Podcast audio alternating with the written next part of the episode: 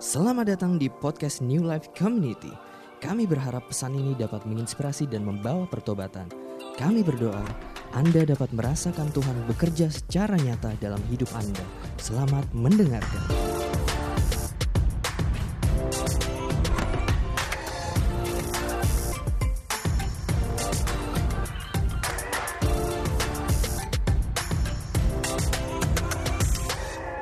Oke, NLC. Um, bulan ini kita masih belajar tentang tema not feeling it.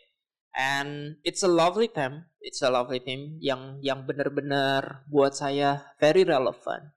Bahwa, hey, in most of our days, gak selalu kita akan benar-benar merasakan bagaimana Tuhan bekerja. Dan gimana cara kita menghadapi situasi seperti itu. Dan gimana cara kita keluar dari situasi seperti itu. Nah, saya akan mulai dengan sebuah statement yang yang menurut saya ini sangat penting. I realize in my life dalam hidup saya se um, seberapa banyak pengalaman yang saya punya gitu, apa pun ceritanya, tapi saya bisa menyadari dan saya berani bilang bahwa masa-masa terbaik dalam kehidupan saya itu waktu saya jalan sama Tuhan. Nah, saya mulai seperti ini bukan sekedar memulai untuk supaya menjadi lebih Kristen atau supaya menjadi lebih Alkitab dan dan uh, dan lebih rohani, tapi it's the truth bahwa there are so many things to compare. Yes, ada ada marriage day, ada waktu Aiden lahir, ada waktu um, kita kita kita lulus, ada waktu kita dapat kerjaan baru, ada waktu kita dapat promosi and double salary and many more, many more. Banyak banget um, opportunities banyak banyak banyak banget events yang bisa saya recollect dalam kehidupan saya dan lihat bahwa eh God is good.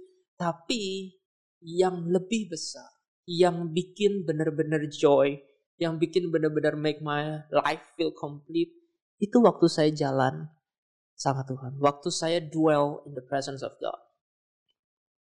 Why did I say that? Why did I make that statement? Semua yang the good things yang happening dalam hidup kita. Saya bisa bilang bahwa itu sifatnya sangat temporer.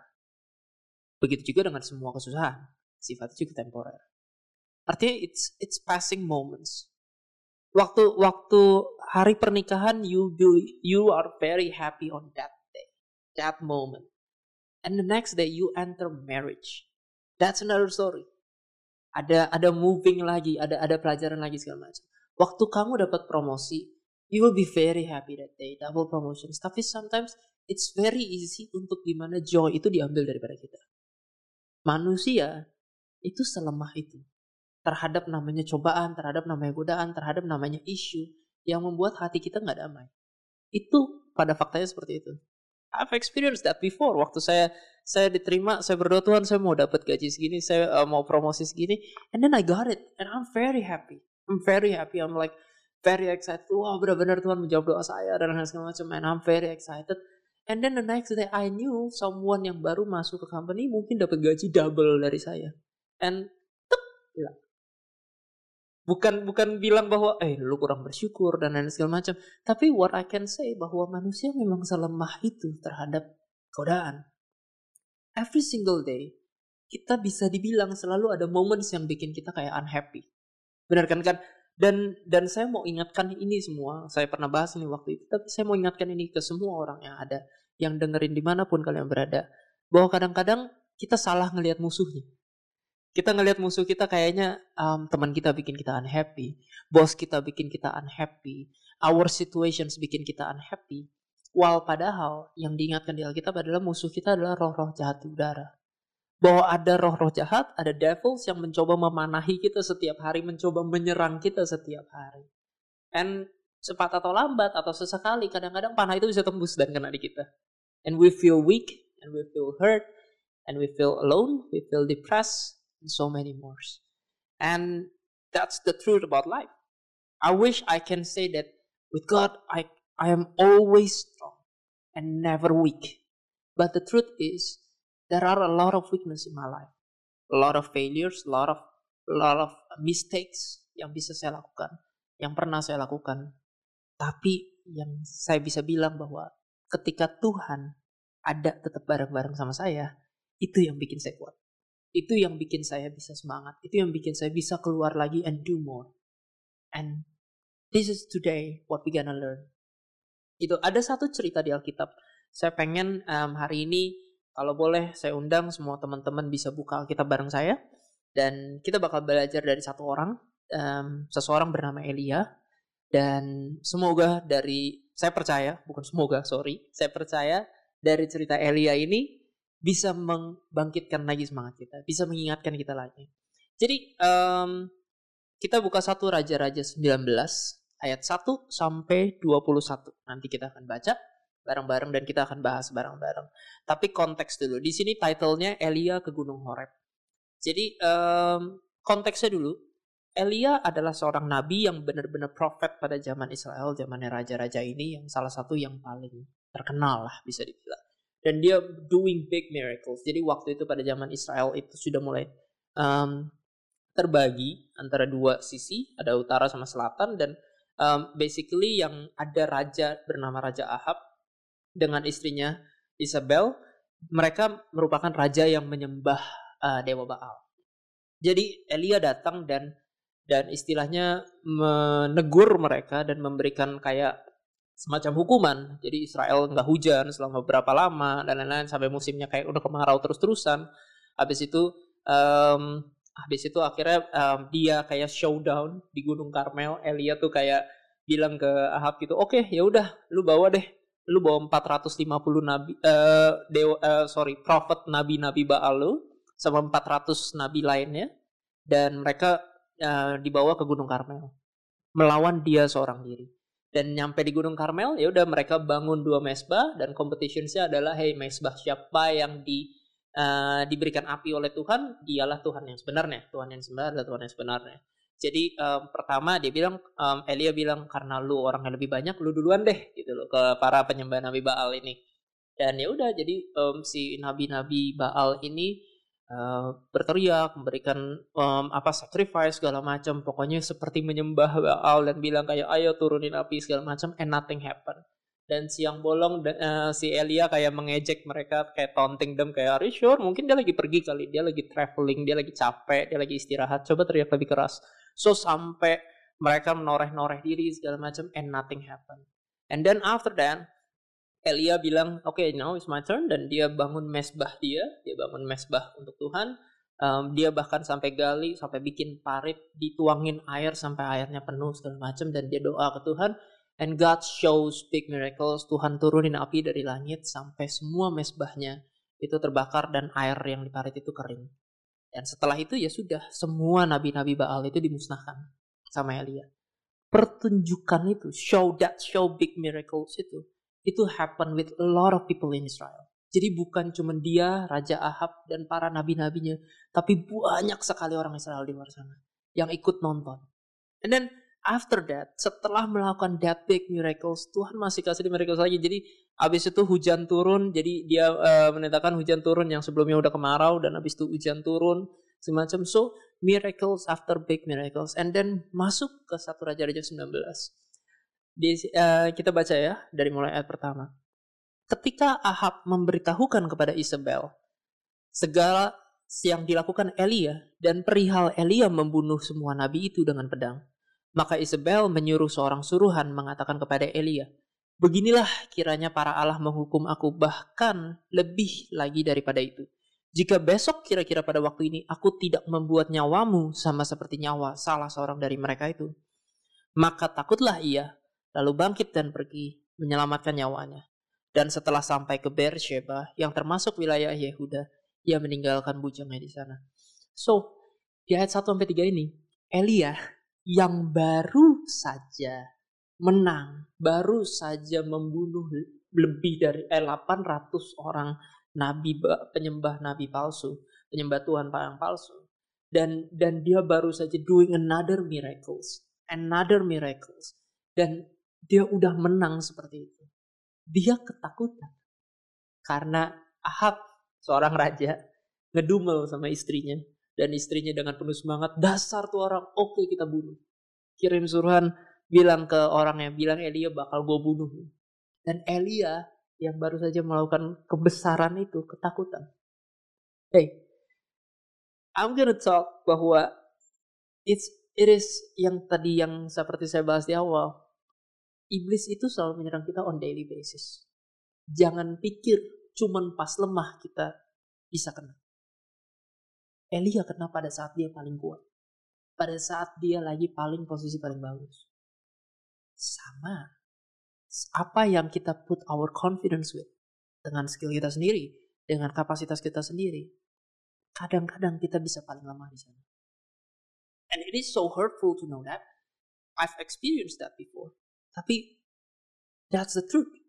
Every single person itu prone, itu itu tuh kayak kayak semua orang apa ya rentan, rentan untuk bisa berbuat salah, rentan untuk bisa jatuh, rentan untuk bisa feeling lonely, rentan untuk bisa feeling depressed. I'll be honest with you guys. Waktu dulu ketika kita akan sedikit bahas tentang di sini akan kita masuk sedikit tentang depression. Waktu dulu saya berpikir tentang depression. Saya berpikir depression itu ini waktu saya lebih muda lagi ya dari zaman dulu. Saya berpikir depression itu related sama orang-orang yang emo, yang pendiam dan lain-lain. Mereka kemungkinan besar akan depression. Tapi ternyata after I grow up, waktu saya ngalamin sendiri dan lain-lain segala macam, waktu saya ngobrol sama teman saya lebih banyak lagi, Ternyata depression can hit anyone. Gak mesti orang di posisi yang lagi diam sendiri dan lain segala macam. No. Depression can hit even the strongest person, even the most successful person, even the most happiest person yang selalu ketawa di depan kamera, yang selalu happy dan lain macam. Depression can hit anyone. And right now in this story, depression hits Elijah yang baru saja melihat miracle Tuhan sebesar itu. Hey, as a bystander, it is normal bukan normal sorry it is it is like in our auto system untuk pas ngelihat gila kurang bersyukur Elia baru miracle tiga segede gitu ada miracle besar sebesar itu dan dia bisa kayak takut sama Tuhan ke mana imannya ya kan ya, suka lah sebagai penonton kita having that comment having having that itu orang ini kan leader gereja masa gitu aja jatuh orang ini kan bos di tempatnya masa manajemen sama orang aja kayak gitu nggak becus. Orang ini kan katanya orang Kristen. Kok jadi teman nggak benar? Katanya sister. Katanya brother. Kok begini, kok begitu, kok begini, kok begitu. And and that is the truth. Di Charles Spurgeon bilang kayak gini. Um, a wisest man itu um, bisa dibilang kayak ya sering banyak a wisest man itu make a fool waktu dia strongest a meekest man, orang yang paling lemah lembut hatinya dibilang Musa. Musa pada saat itu yang yang dibilang sama Tuhan bahwa nggak ada orang yang lebih lemah lembut, lemah lembut daripada Musa. Dan salah satu kesalahan dia adalah dia ngomong terlalu cepat dan dia kepahitan kata-katanya. Dia marah-marah dan dia uh, bertindak terlalu cepat. Abraham gagal di imannya di mana Abraham dibilang bapak orang beriman. Ayub yang dibilang orang paling sabar, Ayub kehilangan kesabarannya waktu dia tanya ke Tuhan kayak kenapa this things have to happen to me. Elia orang yang dibilang paling courageous, yang asking for big miracles di hadapan semua orang, and asking God, God, you are the true Lord, rain down your fire. And uh, with that courage, dia ketakutan melawan seorang angry woman, seorang Isabel, seorang ratu yang lagi kepahitan yang bilang akan membunuh dia. Sometimes in your strongest moment, sometimes in my strongest moment, I can be weak as well. I can make mistakes and I can feel depressed. And that's what happened with Elijah, with Elijah, with me, and maybe with you guys as well. Lalu kita lanjut. Di ayat keempat dibilang kayak gini. Tetapi ia sendiri, jadi tadi dibilang uh, di ayat ketiga dibilang uh, Elia lari sampai ke Beersheba yang termasuk wilayah Yehuda, ia meninggalkan bujangan di sana. Uh, facts, Beersheba ini jaraknya sekitar 150 km atau 90 miles kira-kira dari tempat dia berasal. Jadi kasarnya nih orang dari Jakarta lari sampai ke hampir ke Bandung. sampai ke ujung kulon gitu loh 150 km tuh sampai ke ujung kulon. Itu itu itu dia lari dari Jakarta Kulon takut dibunuh. Dan dari sana dia berhenti, dia tinggalin bujangnya di sana dan dia pergi lagi. Dia pergi lagi ke tempat yang lebih sepi lagi. Di ayat 4 dibilang kayak gini. Tetapi ia sendiri masuk ke padang gurun. Sehari perjalanan jauhnya yang tadi saya bilang. Dia pergi lebih jauh lagi dari kota itu, lalu duduk di bawah sebuah pohon arar. Kemudian ia ingin mati, katanya, cukuplah itu, sekarang ya Tuhan, ambillah nyawaku, sebab aku ini tidak lebih baik daripada nenek moyangku. Sesudah itu ia berbaring dan tidur di bawah pohon arar itu. Tapi tiba-tiba seorang malaikat menyentuh dia, serta berkata kepadanya, bangunlah, makanlah. Dan ayat 6 dibilang, ketika ia melihat sekitarnya, maka pada sebelah kepalanya ada roti bakar dan sebuah kendi berisi air. Lalu ia makan dan minum, dan kemudian berbaring pula. Tetapi malaikat Tuhan datang untuk kedua kalinya dan menyentuh dia serta berkata, Bangunlah, makanlah, sebab kalau tidak perjalananmu nanti terlalu jauh bagimu. Maka bangunlah ia lalu makan dan minum. Dan oleh kekuatan makanan itu, ia berjalan 40 hari 40 malam lamanya sampai ke gunung Allah, yaitu gunung Horeb. Saya bahas sedikit di ayat ini.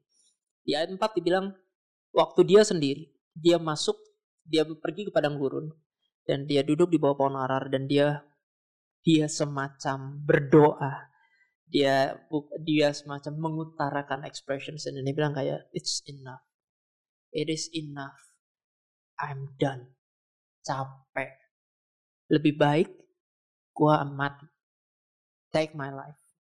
You know there is a sense bukan a sense there is a depression dalam doa ini dalam saying ada ada sebuah feeling di mana kayak it's hopeless apa yang kamu doakan, apa yang kamu perjuangkan, seperti nggak kecapai. Apa yang kamu kerjakan seperti nggak happening in your life. I don't know who I'm speaking this with, but I believe a lot of us are still praying in some situations. My habits, my addictions belum sembuh. I've been praying for 16 years, 17 years Tuhan. It is enough. Capek.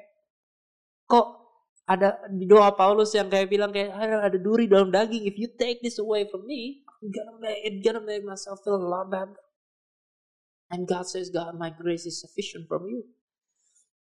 Nah, di dalam Elia ini dia punya stres yang kayak I'm just so tired. I've done a lot. I've experienced a lot. I thought a lot. And and it's still not enough. Habis itu dia rest, dia tidur. Dan this is the goodness of God. Di ayat 5 sampai 8 dibilang Tuhan bangunin dia. Malaikat ada bangunin dia. Uh, seorang malaikat menyentuh dia dan bangun dia, bangun dan makanlah. So dia bangun makan, dia bangun lihat ada roti bakar, ada kendi berisi air, dia bangun minum, makan dan minum, habis dia tidur lagi. Dan dia dibangunin Tuhan lagi. Hey, malaikat Tuhan datang lagi bangun makan. Habis ini perjalanan lu bakal panjang.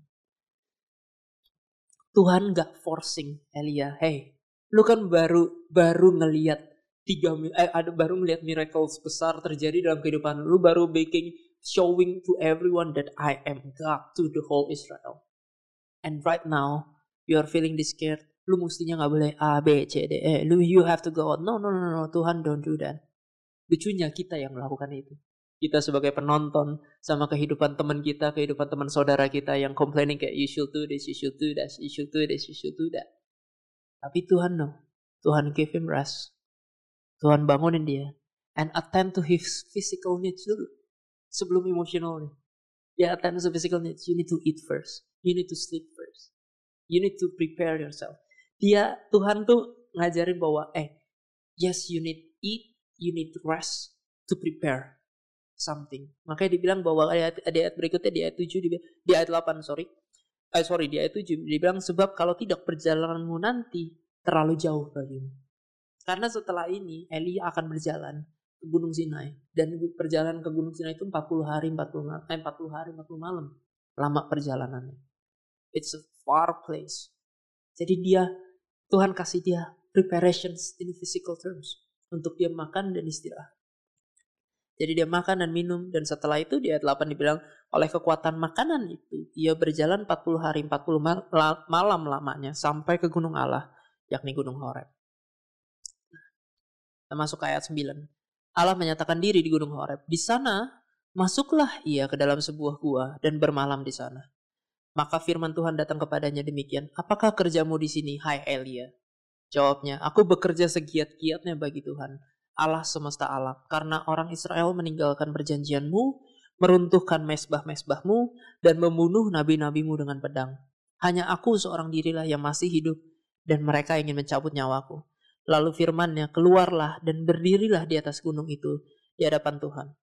Maka Tuhan lalu, angin besar dan kuat yang membelah gunung-gunung dan memecahkan bukit-bukit batu mendahului Tuhan. Tetapi tidak ada Tuhan di dalam angin itu. Dan sesudah angin itu datanglah gempa, tetapi tidak ada Tuhan di dalam gempa itu. Dan sesudah gempa itu datanglah api, tetapi tidak ada Tuhan di dalam api itu. Dan sesudah api itu datanglah bunyi angin, sepoi-sepoi biasa. Sepoi-sepoi basah. Segera sesudah Elia mendengarnya, ia menyelubungi mukanya dengan jubahnya, lalu pergi keluar dan berdiri di pintu gua itu. Saya berhenti sampai situ dulu. Nah, di ayat 11, sorry, di ayat 9, Tuhan mulai panggil Elia. What are you doing here? Saya suka versi bahasa Inggris ya. Dia bilang kayak Elijah, what are you doing here? Dan datang kayak it's it's obvious Elijah lagi stress, Elijah lagi lagi depressed, Elijah lagi feeling alone, but God wants to hear from Elijah. Actually, he already say his piece. I'm done. It is enough. Take my life. He already complained. But God came to Elijah and asked, So Elijah, what are you doing here? Apa yang kamu kerjain di sini? Dan di ayat 10 ya, I've been working hard, my heart out for the God of the angel armies. I've been working for you, God. The people of Israel have abandoned your covenant. Orang Israel udah udah lupain janji lu. They destroyed the place of worship and murder your prophets. Nabi-nabi yang lainnya udah dibunuh-bunuh.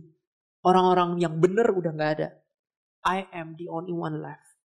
And now they are trying to kill me. Note this. Elijah bilang, I am the only one left.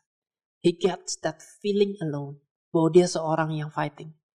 Faktanya mungkin gak seperti itu. Faktanya ada orang-orang lain. Tapi that's what he feels. Dia lagi berjuang sendirian. I am alone.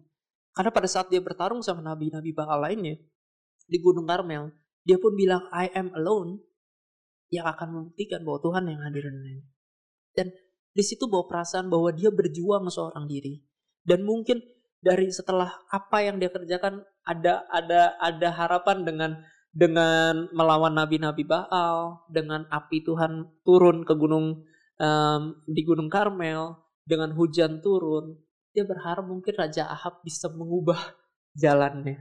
Malah jatuhnya dia mau dibunuh. And have you ever feel like what you're doing bukan secara nggak usah ngomong bahkan secara rohani, secara Eh, khotbah dan lain-lain secara hal-hal kecil. You've been ministering with your mom.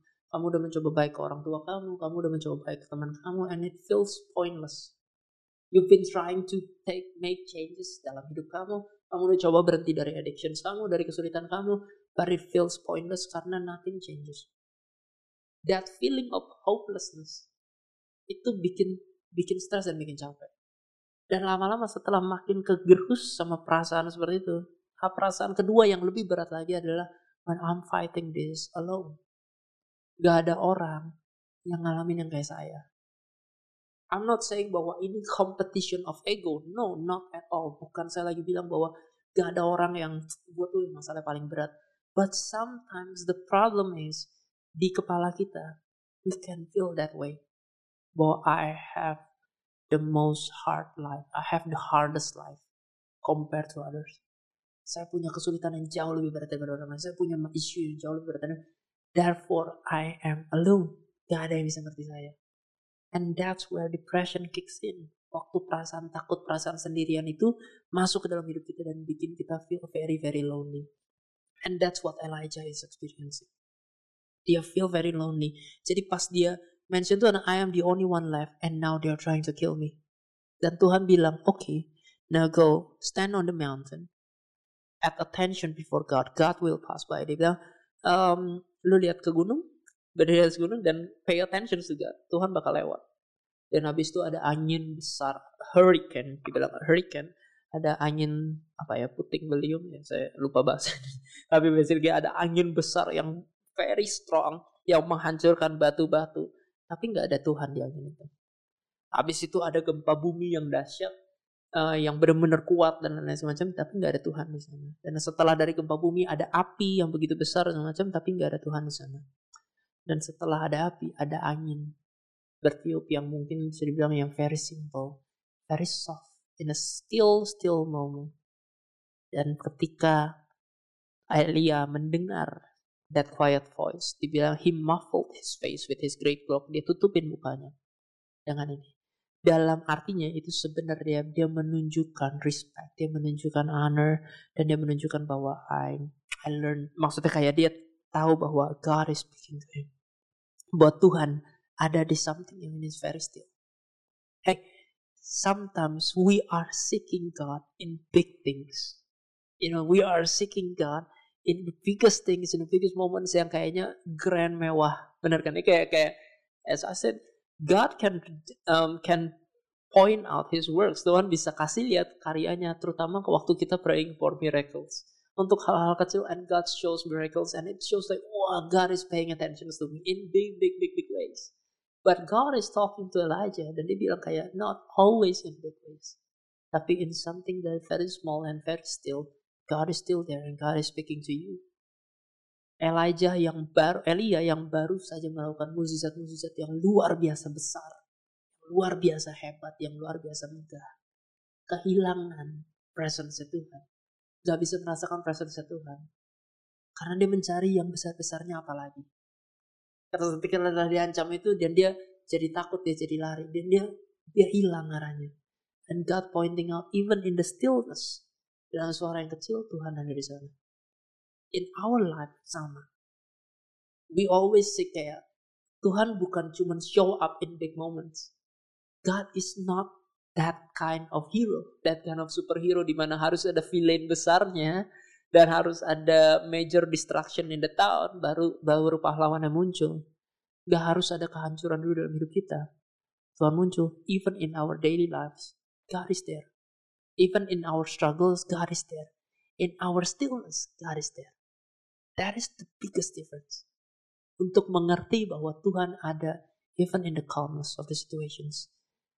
Hari-hari ini saya berasa saya paling yang paling sulit adalah bukan karena masalah di pekerjaan yang besar. Masalah di pekerjaan besar terus ada miracle besar dan ya yeah, Tuhan besar. Tapi tidak selalu seperti itu. Kadang-kadang just doing your daily manual jobs. Hal-hal yang repetitif, yang berulang, yang sampai kayaknya ngebosenin. Itu yang kadang-kadang bikin feeling kita mati. Dan bikin kita nggak ingat. And I want you guys to remember, and I want myself to remember that God is still there. Tuhan tetap ada di sana. Tuhan tetap ada. Nggak mesti in the big things, but in the little things, in the quiet things, God is still there. Dia bilang, and then this is the next part. I love this so much. Di ayat berikutnya, dan dan habis itu sorry saya kembali ke bahasa Indonesia maaf ya sebentar dan kita masuk ke ayat 13. Ayat 13 lagi ya. Segera sesudah Elia mendengarnya, ia menyelubungi mukanya dengan jubahnya lalu pergi keluar dan berdiri di pintu gua itu. Maka datanglah suara kepadanya yang berbunyi, "Apakah kerjamu di sini, hai Elia?" God asked the same questions. So what are you doing here, Elijah?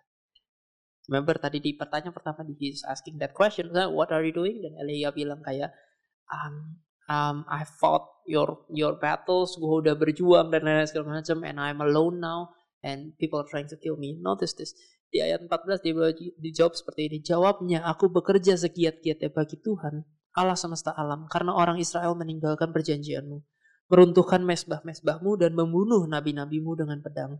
Hanya aku seorang dirilah, dirilah yang masih hidup dan mereka ingin mencabut nyawaku. Dah, ayat 14 pertanyaan Tuhan sama. Dan jawaban Elia sama. Jawaban Elia sama. Kayak di jawaban ayat 10. Aku bekerja segiat-giatnya bagi Tuhan Allah semesta alam karena orang Israel telah meninggalkan perjanjianmu, meruntuhkan mesbah-mesbahmu dan membunuh nabi-nabimu dengan pedang. Hanya aku seorang dirilah yang masih hidup dan mereka ingin mencabut nyawaku. Hei, waktu kita doa sama Tuhan, kadang-kadang kita berdoa untuk Tuhan mengubah situasi kita. Kita berdoa untuk Tuhan yang mengubah semua changingnya dan lain-lain supaya oke okay, Tuhan supaya gue nggak ngelihat hal ini. Supaya gue nggak ngalamin situasi sulit ini. But sometimes the situation doesn't change. Tapi apa yang Tuhan rubah? Tuhan ubah perspektif kita dalam melihat itu notice this dia pada saat Tuhan um, apakah kerjamu di sini? Hai Elia di ayat 13 di ayat 14 dia bilang dia jawab bahwa he still answer the same answer yang kayak tadi Elia bilang bahwa hanya aku seorang diri yang masih hidup dan mereka ingin mencabut, mencabut nyawaku. But right now di ayat 15 firman Tuhan kepadanya, "Pergilah, kembalilah ke jalanmu melalui padang gurun ke Damsyik, dan setelah engkau sampai engkau harus mengurapi Hazael menjadi raja atas Aram. Juga Yehu cucu Nimsi haruslah kau urapi menjadi raja atas Israel. Dan Elisa bin Safat dari Abel Mehola harus kau urapi menjadi nabi menggantikan kau." Dari cerita di mana dia punya ketakutan yang sama. Dia say the same prayer and the same frustrations. Tuhan tanya pertanyaan yang sama dan jawab jawaban yang sama. Tapi yang berbeda adalah God gives him a purpose. Yang kenapa Tuhan tidak memberikan this purpose di pertanyaan pertama? Kenapa nggak pas pertama Tuhan kayak langsung bilang kayak eh kenapa lu ada di sini? Oh soalnya gue takut dan gue sendirian dan Tuhan langsung kasih semua jawaban dan semua purpose. Why? Because first Elijah need to understand bahwa God's presence is still with him. Apa yang bikin Elia paling merasa sendiri bukan karena the fact bahwa dia lagi sendirian, bukan karena the fact bahwa kayaknya nggak ada orang yang benar-benar di samping dia physically, tapi karena dia merasa powerless. Dia merasa hopeless karena apa yang dia kerjakan dan kayaknya nggak ada hasilnya. Apa yang dia kerjakan tuh kayak nggak berujung. Dia kayaknya nggak capek, nggak selesai-selesai. Dan habis itu dia merasa dia berjuang seorang sendirian. Jadi Tuhan sebelum memberikan solusi untuk itu semua, sebelum memberikan promise sebelum memberikan purpose-nya buat Elia, yang diingetin ke Elia dulu adalah I am still with you. That I am around you, not always in the big things, bukan dalam api, bukan dalam hurricane, bukan dalam earthquake, tapi benar-benar in a still manner, in a still voice, I'm still with you. Dan di situ Tuhan berbicara dan Elia harus mengerti dulu. Makanya ketika Elia mengerti itu, Ketika dia bisa menutup mukanya dan mengerti bahwa oke okay, Tuhan ada di sini. Tuhan ada bareng saya. The purpose yang diberikan Tuhan. Bahwa now you have to go. Kamu pergi. Kamu anoint Hazael. Kamu anoint Yehu. Kamu anoint Elisa untuk menjadi penerus kamu. Dia setelah itu bisa pergi. Dan dan di ayat 17 dibilang gini, maka siapa yang terluput dari pedang Hazael akan dibunuh oleh Yehu. Dan siapa yang terluput dari pedang Yehu akan dibunuh oleh Elisa. Tetapi aku akan meninggalkan tujuh ribu orang di Israel, yakni semua orang yang tidak sujud menyembah Baal dan yang mulutnya tidak mencium dia. Ketakutan Elia, that fear. Waktu dia bilang bahwa I'm alone. Bahwa the fight is not over, yang kayaknya nggak akan ada kunjung habisnya. It's hopeless, it's pointless. No big rewards coming, no big ini coming. Tapi Tuhan bilang kayak, you know, you know what, your work is not finished. Apa ketika kamu anoint this person, this person will help you seterusnya akan terus jalan lagi. Sampai Elisa, Elisa akan terus jalan lagi. Dan God is pointing that out. Dan dan paling yang paling saya suka di ayat 18 dia bilang, sorry saya pindahin bahasa Inggrisnya lagi. Di ayat 18 dia bilang kayak gini. I, meanwhile, nih God, I am preserving for myself 7,000 souls, the knees that haven't bowed to the God Baal, the mouths that haven't kissed his image. Elia yang merasa I am the only one. Yang feeling alone.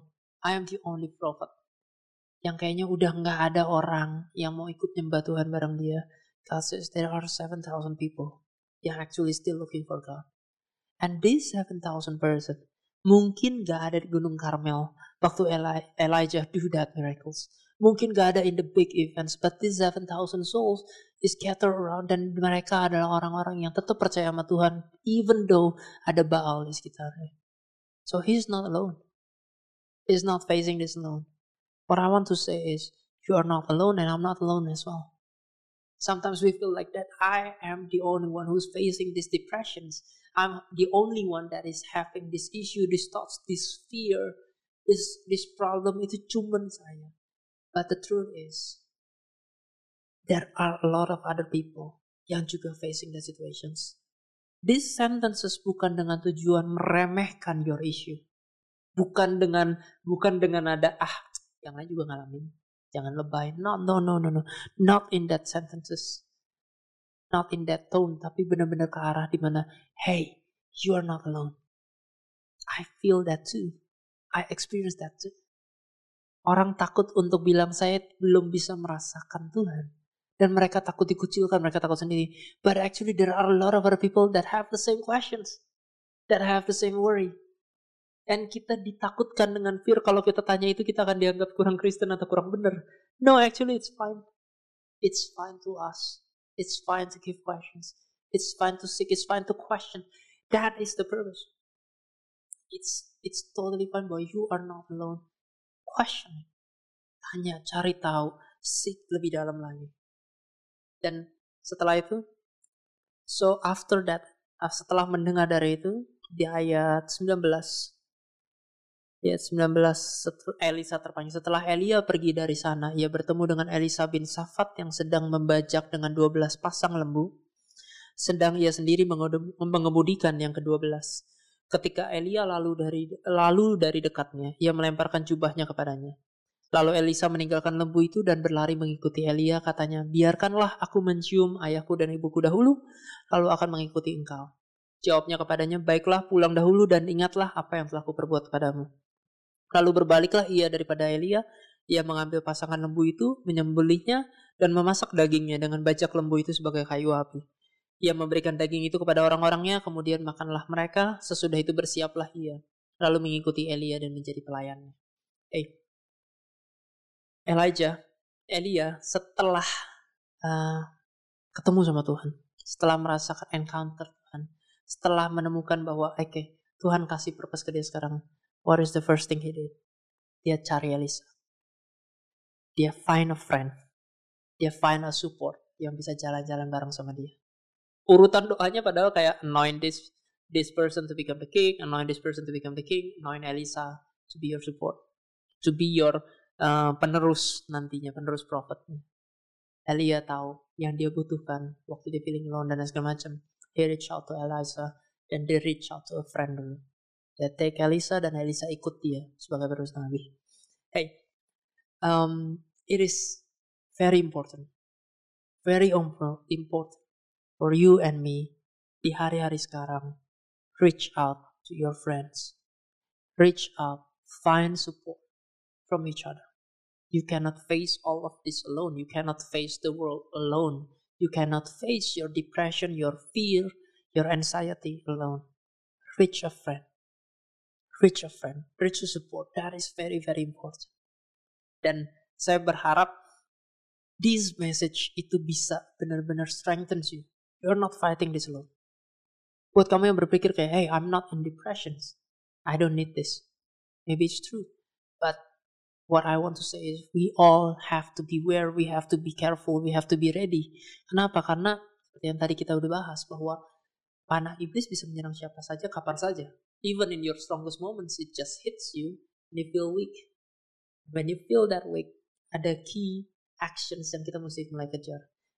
Kalau saya bisa summarize yang tadi semua cerita tentang Elia, yang pertama adalah waktu kamu feeling not feeling God, waktu not feeling it, when you feel alone, when you feel in fear, when you feel in depression, even in the deepest part of your depression.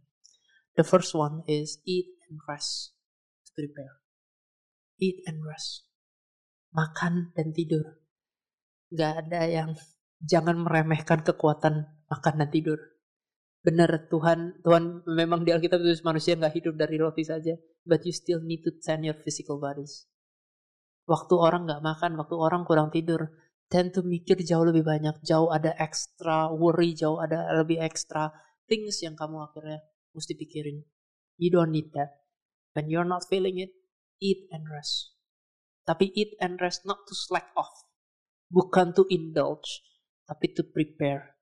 Because the journey ke depannya pasti lebih berat lagi. So eat and rest to prepare. Even though you don't experience anything today, eat and rest, but prepare. Be prepared. That Tuhan mau reveal something big to you. So, take that actions. Yang kedua adalah point out your frustrations. Waktu feeling kamu, kamu nggak ngerti feeling kamu. Even kamu nggak ngerti feeling kamu, kamu ketakutan, kamu punya worry yang something yang very small, yang kayaknya nggak penting, yang kalau kamu tahu, kalau kamu ngomong ke orang kayaknya bisa diketahui dan lain-lain. Point out the frustrations to God.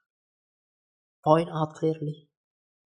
Benar Tuhan udah tahu. Kan Tuhan udah tahu lah isi hati gue, nggak usah lah gue ngomong. Tuhan tahu kok isi hati Elia. Tapi dia tetap tanya, what are you doing here? Sama. Tuhan pengen dengar kamu dan saya ngomong sama Tuhan. God, I feel this way. I'm afraid. God, I have been fighting for my addiction 17 years, 18 years belum lewat-lewat. God, I have been fear. Tuhan, saya belum bisa maafin orang ini sampai hari ini. Tuhan, saya masih kepahitan sama keluarga saya sampai hari ini. Whatever your frustration is. Tuhan, saya nggak bisa respect sama bos saya.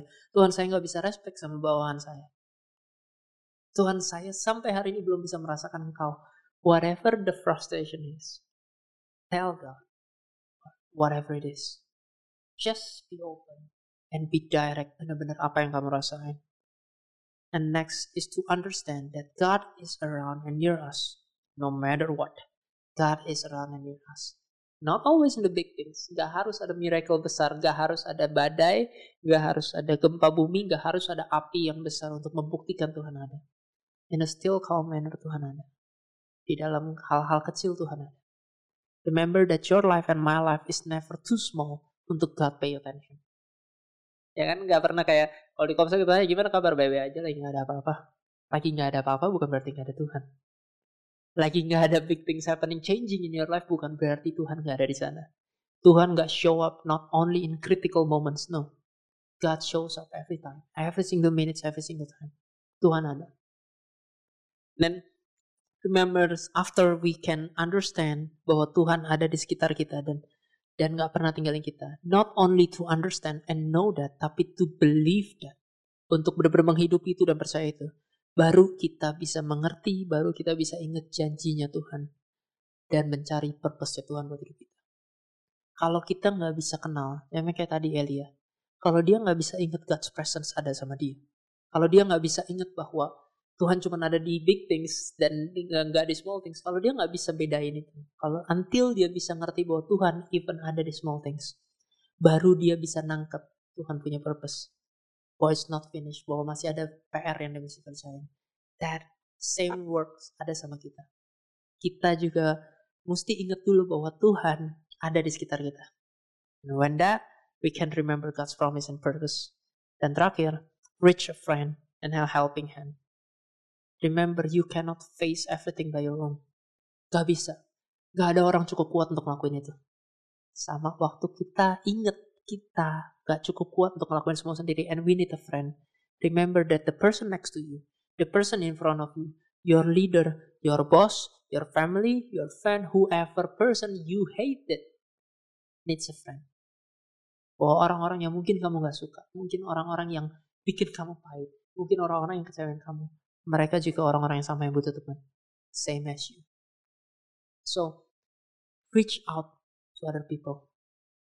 You cannot face anxiety, fear, depression alone. In fact, gak ada orang yang bisa menghadapi seluruh dunia ini sendirian. Gak ada orang yang cukup hebat ini sendirian.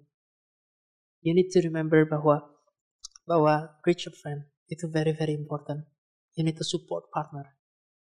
You know, I I remember one thing. Saya ingat um, identity kita sama Tuhan.